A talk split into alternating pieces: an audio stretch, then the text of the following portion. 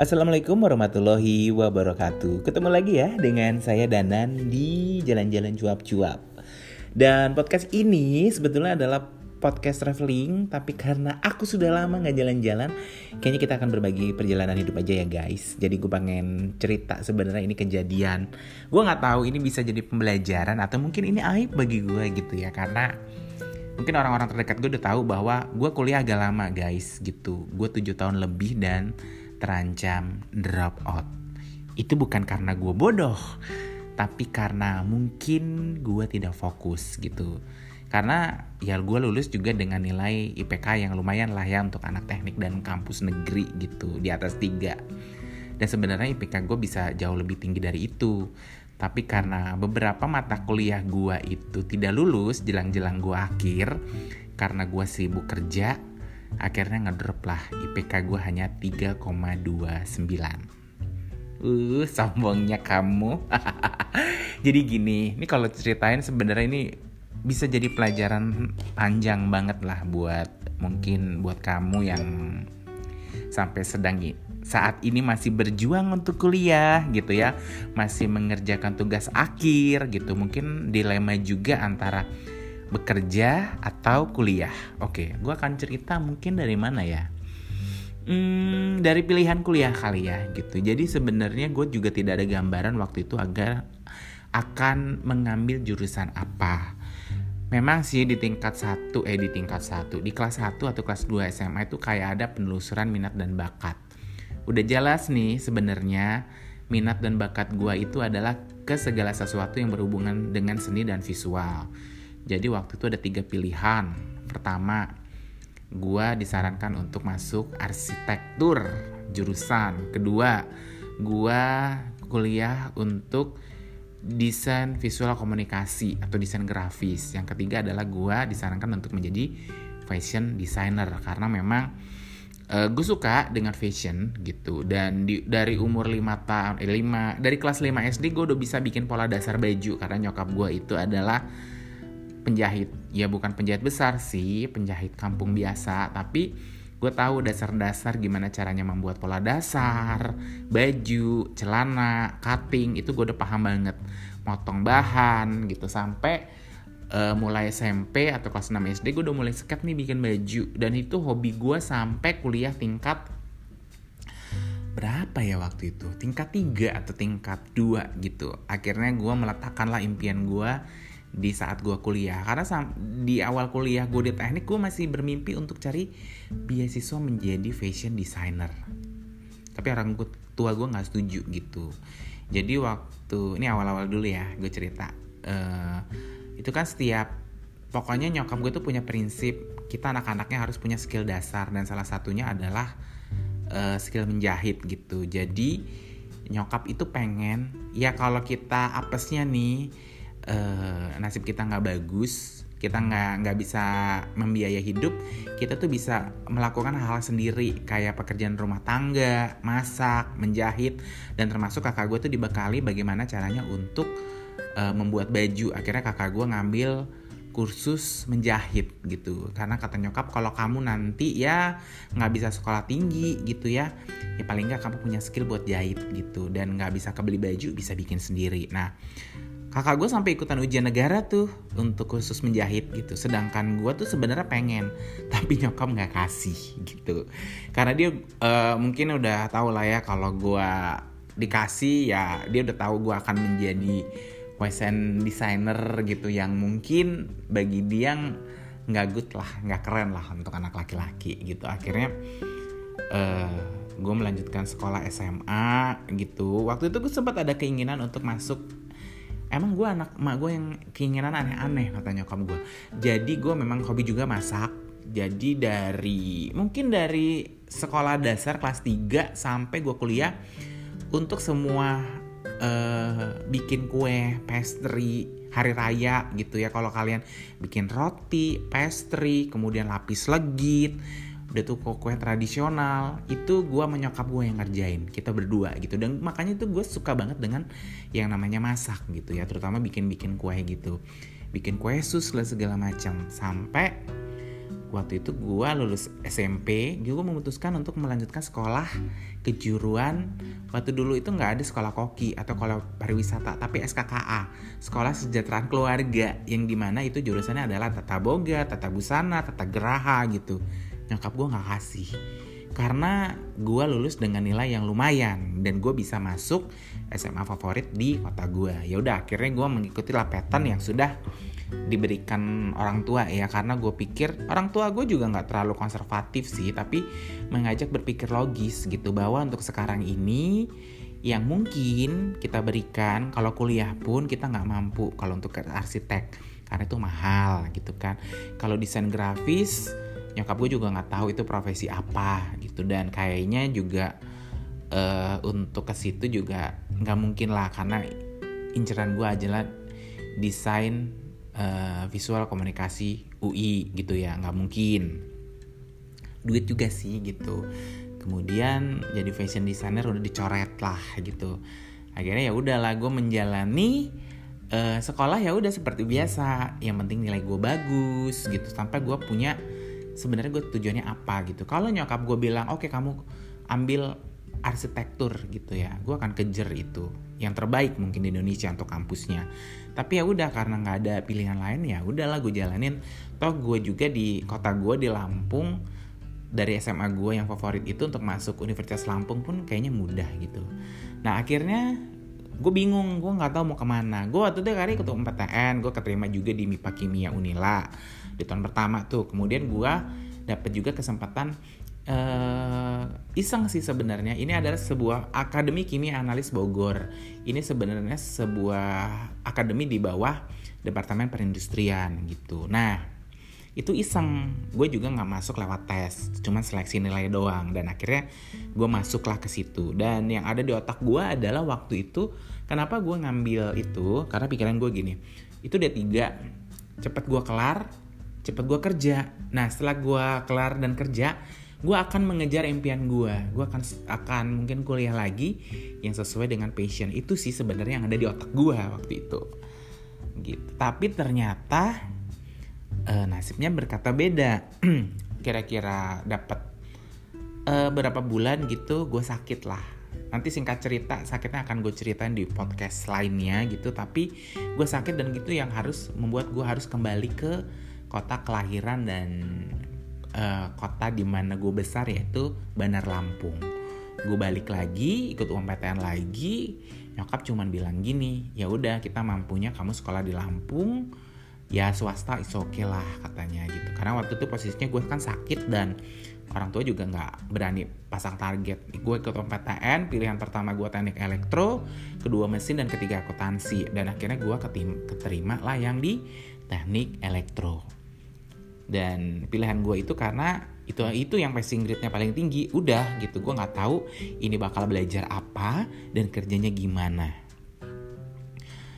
Uh, karena waktu itu gue masih masa pengobatan tuh gue tuh nggak ada uh, impian-impian lain. Maksudnya ya gue hanya fokus bagaimana gue cepet sehat kemudian gue bisa menjalankan aktivitas seperti orang-orang. Jadi dunia gue di tahun pertama sampai tahun ketiga adalah kampus perpustakaan dan rumah. Kebetulan waktu itu rumahnya hanya jaraknya sekitar uh, eh, 15 menit naik angkot ke kampus. Jadi dekat banget kan itu dan ya udah jadi wajar waktu di awal-awal kuliah IPK gue bagus karena ya memang gue nggak punya gue nggak berorganisasi gue nggak punya hobi gitu jadi hanya belajar belajar dan belajar jadi kalau kalian tahu tuh buku kalkulus skom series itu gue selesai semua soal-soal yang ada di buku-buku itu.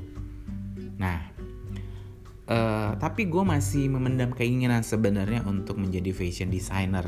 Gue tetap sih cari beberapa beasiswa gitu dengan masukin skate, karya, desain. Tapi memang kayaknya memang nasib gue tidak di situ ya udah gue nggak dapet lah beasiswa itu karena kalau dapet juga akan menimbulkan konflik pasti di keluarga gue gitu dan pergolakan batin gue gitu kan. Di tahun ketiga eh, mata kuliah gue sudah habis tiga tahun setengah lah gitu sudah habis. Dan waktu itu gue udah sembuh dari penyakit gue dan gue sudah melihat bahwa wow ternyata di luar kampus itu banyak ya hal-hal yang menyenangkan gitu. Maksudnya di luar tugas-tugas kampus belajar gitu. Akhirnya gue mulai belajar fotografi gue mulai berkenalan dengan uh, apa namanya gue ikut-ikut pelatihan jurnalistik termasuk waktu itu kayaknya ada pelatihan uh, broadcasting penyiar gitu. Nah sontek uh, impian-impian gue yang ternyata oh iya ternyata gue punya punya passion lain ya punya minat lain yang sebenarnya uh, selini lah yaitu seni gitu ya bukan gue bilang di elektro nggak ada seni ada seni cuman ya begitulah gitu. Akhirnya gue buat ngejar semuanya. Jadi yang gue suka gue belajar desain grafis gitu ya. Ya otodidak lah animasi gitu. Tujuannya sih sebenarnya satu gimana caranya biar gue betah di kampus gitu. Nah di tahun tiga setengah itu gue juga iseng-iseng ngelamar di satu perusahaan. Gue bilangnya kali ya langsung aja di Nestle jadi di Nestle itu ada namanya Nestle Panjang Factory dan itu fokus ke pembuatan Nescafe pabrik Nescafe. Itu kan perusahaan multinasional pusatnya di Swiss gitu. Dan waktu itu kebetulan mereka ada satu program manajemen trainee. Gue iseng sih sebenarnya gitu. Iseng dan ternyata tahun itu mereka baru membuka diri dengan lulusan lokal gitu ya. Tadinya mereka hanya menerima lulusan-lulusan uh, universitas lima besar lah negeri yang terbaik gitu ya. Ya udah tau lah ya. Nah baru tahun itu akhirnya membuka diri dan direkrut lah gitu. Nah karena mungkin di apa ya di uh, eh, HRD mereka yang masuk itu cuma nama gua gitu anak teknik gue dipanggil gitu nah gue dipanggil dan waktu itu kan status gue memang belum selesai kuliah. Gue masih ada sekitar menyisakan mata kuliah pilihan itu mungkin tiga atau tiga atau dua gitu ya. Atau empat lah tiga sampai empat gitu. Dan sebenarnya sih secara SKS juga sudah cukup gitu kan.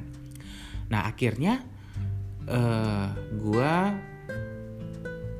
melamar lah ya gitu. Dan gue dipanggil untuk tes gitu dan walaupun dalam proses tesnya itu ah luar biasa menyakitkan hati terutama proses interviewnya. Gue ngerasa bahwa gue gak akan diterima. Tapi ternyata gue dipanggil. Gila ya kaget dong gue gitu. Akhirnya gue dipanggil bersama gue masuk lah dengan beberapa teman-teman dari universitas yang sama ya. Dan masing-masing fakultas ada pertanian waktu itu juga ada anak ekonomi kemudian ada anak apa lagi ya waktu itu? Hukum gitu. Dan gue dari anak teknik gitu. Nah satu-satunya gue yang belum kuliahnya selesai waktu itu. Dan gue berjanji sih gue akan menyelesaikan ini dalam waktu satu tahun. Karena program itu sebenarnya kan satu tahun gitu. Dan kalau program itu selesai gue udah punya jasa gue akan langsung diberikan tanggung jawab sebagai supervisor gitu. Nah ini yang ternyata gue barulah tahu pekerjaan seorang engineer di pabrik itu seperti apa. Gue kaget sumpah gitu. Gue rasanya ngelihat genset, ngelihat panel listrik yang selama ini mungkin di labnya gue itu hanya simulasi atau mungkin skalanya kecil gitu ya ataupun kerja praktek pun juga gue waktu itu kerja praktek di PLN juga nggak se ekstrim ini kan gitu gue rasanya mau pingsan sumpah gitu ya. Gitu di tahun eh di tahun. Dan pressernya kerja di pabrik luar biasa. Karena anda harus bekerja dengan target by target ya. Jadi kalau dalam satu minggu tidak cerita pecah target itu akan meeting dan langsung dijembrengkan lapor merah gitu. Dan itu sebenarnya sih buat si supervisor. Tapi kan supervisor nanti ngepresnya ke kita kan gitu dan gue juga nerima bagaimana uh, orang-orang di pabrik itu yang curiga gue bisa masuk ke ke situ tuh karena koneksi gitu yang banyak yang nggak suka sih pada awalnya gitu. You know lo tau nggak sih di hari pertama atau hari kedua gue pulang nangis gitu. Gue kalau inget itu kayaknya bodoh banget gitu karena semua orang tuh kayak ngepres gue gitu. Dan gue secara mentali dan mungkin juga secara pengalaman keilmuan oke okay lah ya gue ngerti lah sedikit sedikit tapi experience gue nol banget. Dan gue kayak langsung dicemplungin gitu. Dan ah, ini just info aja. Walaupun gue anak elektro gue tuh punya ketakutan dengan strum. Jadi waktu umur belum sekolah waktu itu gue pernah digendong bokap gue pas ganti lampu kesetrum bokap ya gue kesetrum. Dari itu gue takut banget dengan yang namanya setrum gitu ya listrik. Ironis ini sebenarnya. Dan gue sampai kelas 6 SD gue nggak berani tuh nyolokin gosokan gitu-gitu gue nggak berani gitu. Tapi ya dengan berjalannya waktu agak berani walaupun takut ya gitu. Dan kuliah ya nggak mungkin dong praktek. Tapi untuk tegangan yang tinggi gue nggak berani gitu. Gue agak nah lo masuk pabrik dan lo ketemu dengan bukan hanya tegangan 220 gitu. Dan gue disuruh uh, ini mungkin gue juga mengucapkan terima kasih banget ya buat gue nggak akan lupa dengan nama supervisor gue yaitu namanya Pak WBC Wahyu Budi Cahyono. Jadi uh, eh, gue respect lah sama dia. Jadi dia banyak ngajarin gue dari hal kecil ya karena kan gue dari SMA nih gue nggak tahu cara ngopas kabel itu ternyata ada tekniknya gitu jadi pekerjaan gue waktu itu adalah mengkalibrasi uh, instrumen gitu. Nah, itu kan butuh yang namanya ngupas kabel dan sebagainya. Gue itu nggak ngerti gitu dan itu diajarin loh sama dia. Dan dia tahu lah gimana struggle-nya gue masuk masuk pabrik di, gimana is not my passion tapi gue bertahan gitu. Dan perjuangan gue sampai di satu titik tuh di luar jam kerja gue inget banget bilang ke gue Danan kamu jangan sampai nggak menyelesaikan kuliah kamu. Nanti kamu nyesel. Kamu jangan terlena kerja dan uang kata dia gitu. Uang tuh bisa dicari tapi kesempatan untuk kuliah mendapatkan pendidikan tinggi itu enggak. Bisa dicari. Maksudnya gini semakin cepat lo selesai semak pendidikan ya kuliah gitu semakin banyak kesempatan sebenarnya yang bisa lo dapet. Lebih besar gitu. Jadi jangan terlena dengan uang lah gitu. Gue inget banget makanya begitu gue tidak lanjut di program ini karena kan karena gue nggak selesai gue dikembalikan dong ke kampus gue memang bertekad untuk menyelesaikan uh, apa namanya S1 lah gitu pokoknya yang tinggal selang kali lagi nih tinggal skripsi. Karena kan di dalam otak gue ah gampang tinggal skripsi gitu kan. Uh, paling juga berapa bulan selesai gitu. Gue awalnya pada awalnya tuh maunya jadi gue kan senin sampai sampai Jumat tuh kerja Sabtu Minggu gue mau kerjaan skripsi. Ternyata beda men. Karena waktu itu gue nerima gaji yang lumayan gitu untuk ukuran Lampung lah. Dan anak kuliah yang paling cuman uh, dapat duit bulanan cuman 50 ribu 100 ribu gitu tiba-tiba lu dapat duit 1,3 sebulan. Gaya bro gaya gaya lu berubah gitu kan. Uh, tiap minggu lu udah kayak juragan. Pokoknya tuh waktu itu untuk angkatan gue yang pertama kali kerja gitu. Gue udah kayak hedon kan traktir gitu ya. Dan gue nggak fokus buat ngerjain gitu. Dan akhirnya ya sudahlah dikembalikan ke kampus. Dan gue tidak berpenghasilan. It's nice gitu pengalaman ini tapi gue nggak masalah karena waktu itu gue kuliah. Uang kuliah gue masih murah 250 ribu. Dan gue juga jujur sih gue gengsi sebenarnya setelah gue kerja dan gue berhenti untuk uh, minta duit sama orang tua. Akhirnya gue ya mendaya upayakan lah kemampuan yang gue punya gitu. Jadi gue akhirnya sempet jaga warnet yang sehari waktu itu kalau nggak salah gue dibayar 20 ribu harian ya gitu. 20 ribu karena kan kerjanya juga nggak full cuma beberapa minggu aja. Tapi oke okay lah bisa mengulur mengulur apa nih? Mengulur kehidupan lah gitu. Membiayai kehidupan gue gitu ya. Uang kuliah gue juga masih dapat beasiswa itu yang masih disyukuri gitu kan uh gila ya. Itu sebenarnya nggak fair banget sih gue udah kerja terus dapat beasiswa gitu tuh terus terancam do pula lagi gitu kan itu nggak itu nggak fair tapi oke okay lah. Itu sih mungkin salah satu yang bikin gue terlena gue nggak pengen cepet-cepet kerja uh, kelarin kuliah adalah uang kuliah yang murah banget 250 ribu. Dan itu masih ada kembaliannya gitu.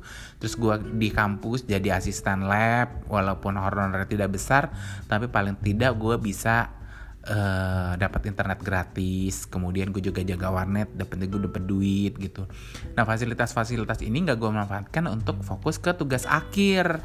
Gue malah melenceng lah ke kehidupan jadi gue memperdalam yang namanya waktu itu animasi. Kalau kalian tahu namanya program media flash itu gue tergila-gila banget sampai gue bikin ikut lomba lah. Pokoknya dulu ada namanya komunitas baba flash. Pokoknya kalau lebaran natal gitu gue bikin animasi lah gitu lomba gitu. Gue cari duit tambahan dari situ karena uh, waktu itu kan gue pengen upgrade komputer gitu. Nah gue nggak punya duit lah gitu. Gue juga nggak enak minta ke orang tua. Akhirnya gue ikut lomba ngumpulin duit dari situ gue update lah komputer. Keinginan gue adalah ya untuk gue belajar desain grafis yang lebih oke okay lagi. Gue pengen belajar animasi tiga dimensi. Dan terakhir gue tergoda untuk bikin film. Itu nggak tahu gue dapat ide dari mana. Jadi waktu itu oh jadi gini uh, gue punya ketua angkatan namanya Dul. Nama lengkapnya adalah Abdullah Hendra Sinata. Kita panggilnya Dul. Kita tuh nggak deket gitu karena kita punya dunia masing-masing. Dia anak gaul gitu yang hobi film, hobi musik, anak band gitu kan. Nah sedangkan gue ya yang tadi di awal kuliah kan gue bilang gue anak baik-baik nih gitu kan Cuman kampus, kemudian perpustakaan, dan kemudian rumah gitu Nah entah gimana ceritanya waktu itu ada uh, kayak workshop sehari pembuatan film dokumenter dari mana gitu. Nah gue iseng kan waktu itu memang untuk ikut workshop itu harus di screening ide cerita film dokumenter. Ada beberapa teman gue ikut sih tapi akhirnya yang yang masuk tuh gue sama si Dul nggak tahu tuh kita jadi deket banget gara-gara acara itu. Dan langsung kecetus nih omongan dul kayaknya seru deh kalau kita bikin film. Iya dan. Gue juga pengen bikin film. Gue bosen nih ngerjain skripsi nggak selesai-selesai. Sama gue bilang gitu. Nah itu di tahun keberapa ya? Mungkin di tahun ke-6 ya. Kita udah kalau gue masalah gue adalah gue orangnya terlalu idealis. Gue tuh sampai lima kali ganti judul untuk untuk skripsi. Karena ya gue pengennya yang keren gitu kan yang bagus gitu yang orang bi tapi ternyata tuh nggak semudah membalikan lapak tangan gitu. Nah akhirnya sekitar satu bulan kemudian ada uh, kompetisi namanya Close Up Planet Movie Competition. 2000 empat ya kalau nggak salah terus uh, gua itu kan kompetisinya cuman ngirimin ide cerita terus nanti kalau kepilih 10 kepilih dikasih mentor mentornya sutradara terus dikasih duit 15 juta untuk produksi film pendek. Nah, kemudian nanti ini dikompetisikan lagi. Yang pemenangnya nanti kalau nggak salah akan mendapatkan summer class bikin film summer class film itu di Australia. Ya terus gue ada beberapa ide cerita. Ya udah gue kirim karena kan nggak mungkin semuanya atas nama gue gue kirim atas nama siapa atas nama siapa dan salah satunya adalah salah atas nama teman gue nih sahabat gue namanya Era cewek kan gitu. Nah entah tahu hoki atau enggak gitu ya tiba-tiba ide cerita yang gue kirimin atas nama Era ini menjadi salah satu finalisnya gitu. Dan kita tuh satu-satunya finalis dari luar Pulau Jawa dan dengan latar belakang teknik. Yang lainnya anak-anak IKJ, anak-anak komunikasi UI, komunikasi uh, Unpad gitu kan. Desain komunikasi visual mana gitu. Kita kaget dong gitu. Terus waktu itu kan beberapa mentornya adalah sutradara. Dulu yang paling beken sih Nia Dinata karena dengan film arisannya itu ada Rudi Sujarwo, ada Hanung gitu ya. Hanung belum belum keren banget lah, maksudnya belum kayak sekarang gitu. Dan mereka tuh bilang idenya keren loh katanya cerita kamu sangat Indonesia gitu. Terus uh, tapi karena Teh Nia udah pilih ya udah katanya. Tapi kalau kata Hanung sih waktu itu kalau saya yang pilih saya mau deh pas proses proses produksi saya datang ke Lampung gitu. Ya tapi kita kan di ininya sama Nia ya. Akhirnya walaupun uh, Nia Dinata itu lebih ke arah buat uh, apa ya manajemen produksi kalau gue bilang gitu. Dari dia juga tidak terlalu campur ke dalam ide cerita bagaimana mengembangkan ide cerita ini menjadi sebuah skrip atau skenario gitu gitu nggak nggak diajarin. Kita memang jalan uh, uh, akhirnya kan sempat ke Jakarta kemudian ada workshop ketemulah gitu kan.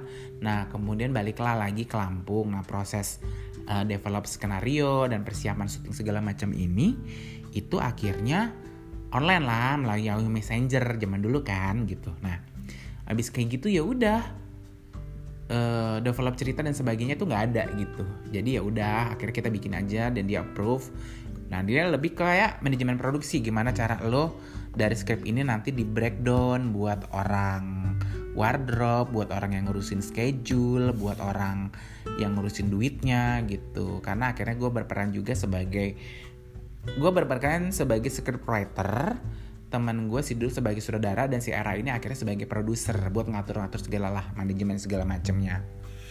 Gitu. Banyak sebenarnya kejadian seru gitu yang yang aku aku sebenarnya ini film ini tuh bukan hanya sebagai apa ya karya pertama gue dengan teman-teman tapi ini kayak sebuah perjuangan gitu di mana kita kita itu nggak dipercaya sama orang. Kita mau cari pemain susah.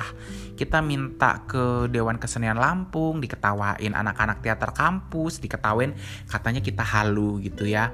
Akhirnya uh, waktu itu gue berpikir oke okay, guys kayaknya kita harus uh, solving sendiri. Akhirnya kita waktu itu kan butuh pemain perempuan teknik elektro tuh eh uh, perempuan. Akhirnya kita ngerekod anak-anak teknik kimia. Kita belajar teater gimana caranya acting itu sendiri kita gali sendiri. Kebetulan era kan waktu itu juga dia belajar teater ya zaman zaman SMA gitu. Akhirnya ya kita belajar.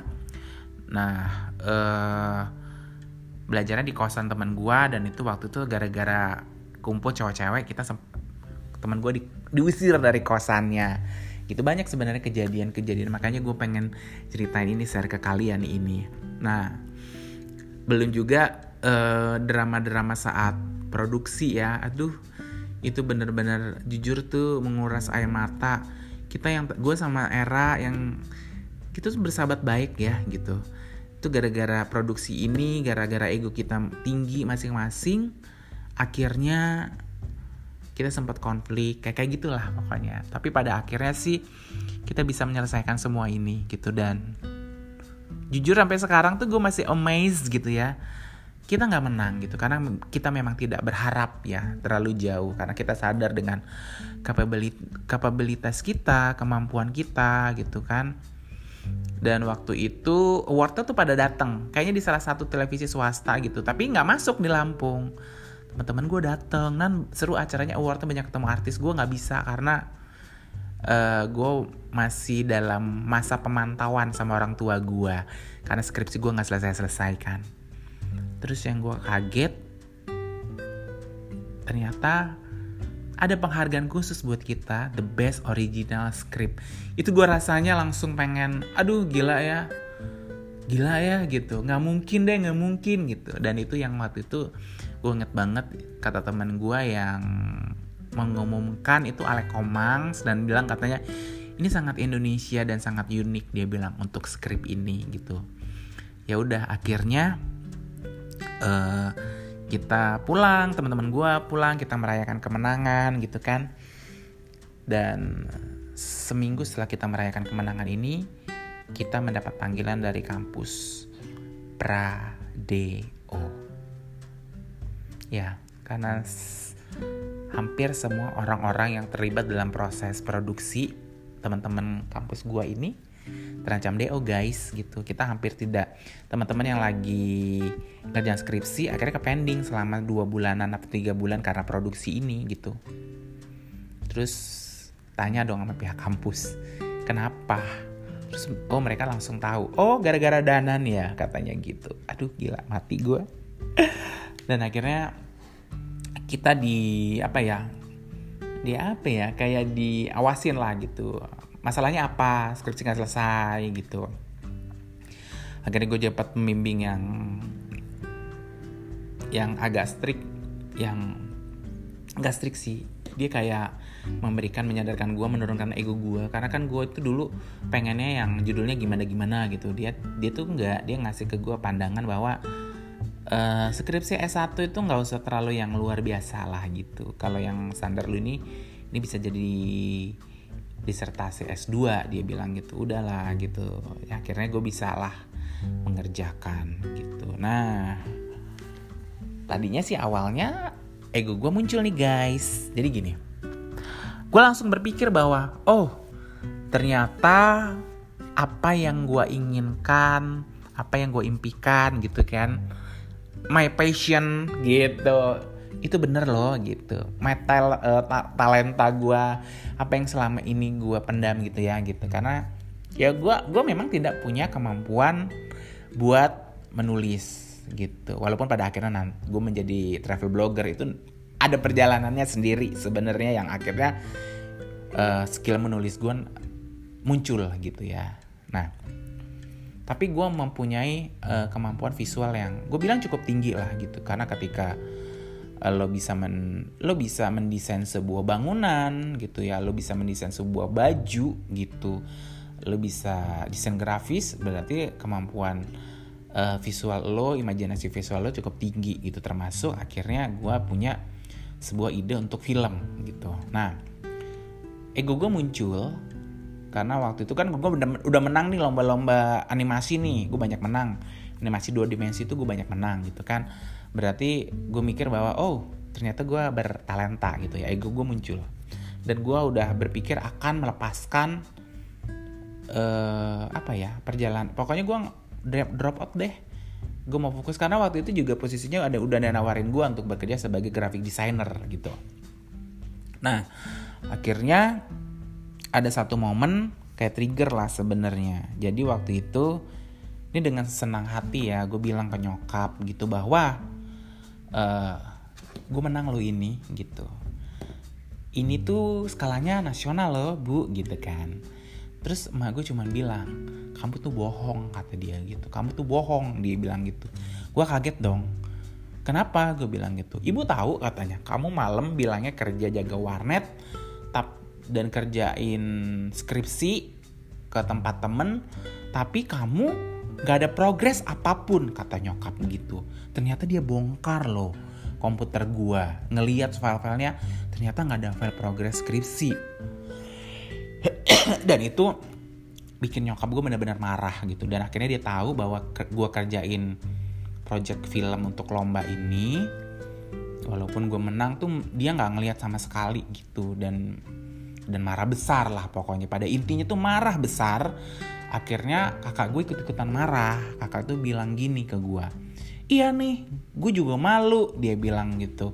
Punya adik kuliah nggak selesai-selesai udah mau tujuh tahun dia bilang gitu. Oh gue emosi jiwa dong gitu. Secara harga diri gue kayak dijatuhin gitu kan. Gue langsung bilang apa urusan anda ya? Gue bilang gitu. Kuliah kuliah saya bukan kuliah anda gitu. Kalau ngerasa nggak senang ya udah cabut gue dari rumah. Nah waktu itu momennya pas banget. Gue keterima uh, kerja di, sebagai graphic designer di sebuah perusahaan internet service provider. Dan kebetulan ada mesnya.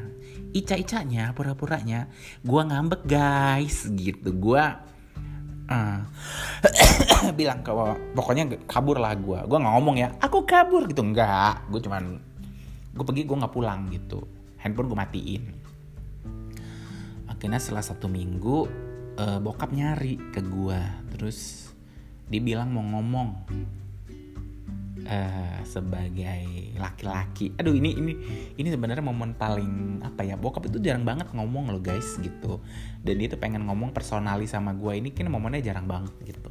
Akhirnya gue ingat banget waktu itu dia datang pagi-pagi banget. Kemudian kita akhirnya ke pasar dan akhirnya kita sempat makan lah di situ dan dia ngomong cuman ngomong kisi gini ke gue e, rasanya tanggung jawab sebagai orang tua itu tidak selesai kalau kamu tidak menyelesaikan pendidikan dia bilang gitu. Terserah kamu jadi apa. Terserah kamu sekolah lagi. Terserah kamu mau kerja sebagai graphic designer. Terserah kamu meninggalkan dunia teknik gitu kan. Tapi tolonglah selesaikan. Ya akhirnya gue bilang gue akan selesaikan tapi dengan satu syarat gue nggak mau wisuda. Gue bilang gitu. Gue nggak mau segala sesuatu yang berbau seremonial. Gue bilang it's okay kata bokap. Akhirnya ya udah dalam enam bulan let's say lah ya gitu. Akhirnya gue selesai lah gitu. Dan gue beneran nggak wisuda. Udah. Dan pada akhirnya hmm, gue sebenarnya suka pekerjaan sebagai graphic designer tapi gue ngerasa di sini karir gue nggak berkembang. Jadi gini loh ini kan Indonesia.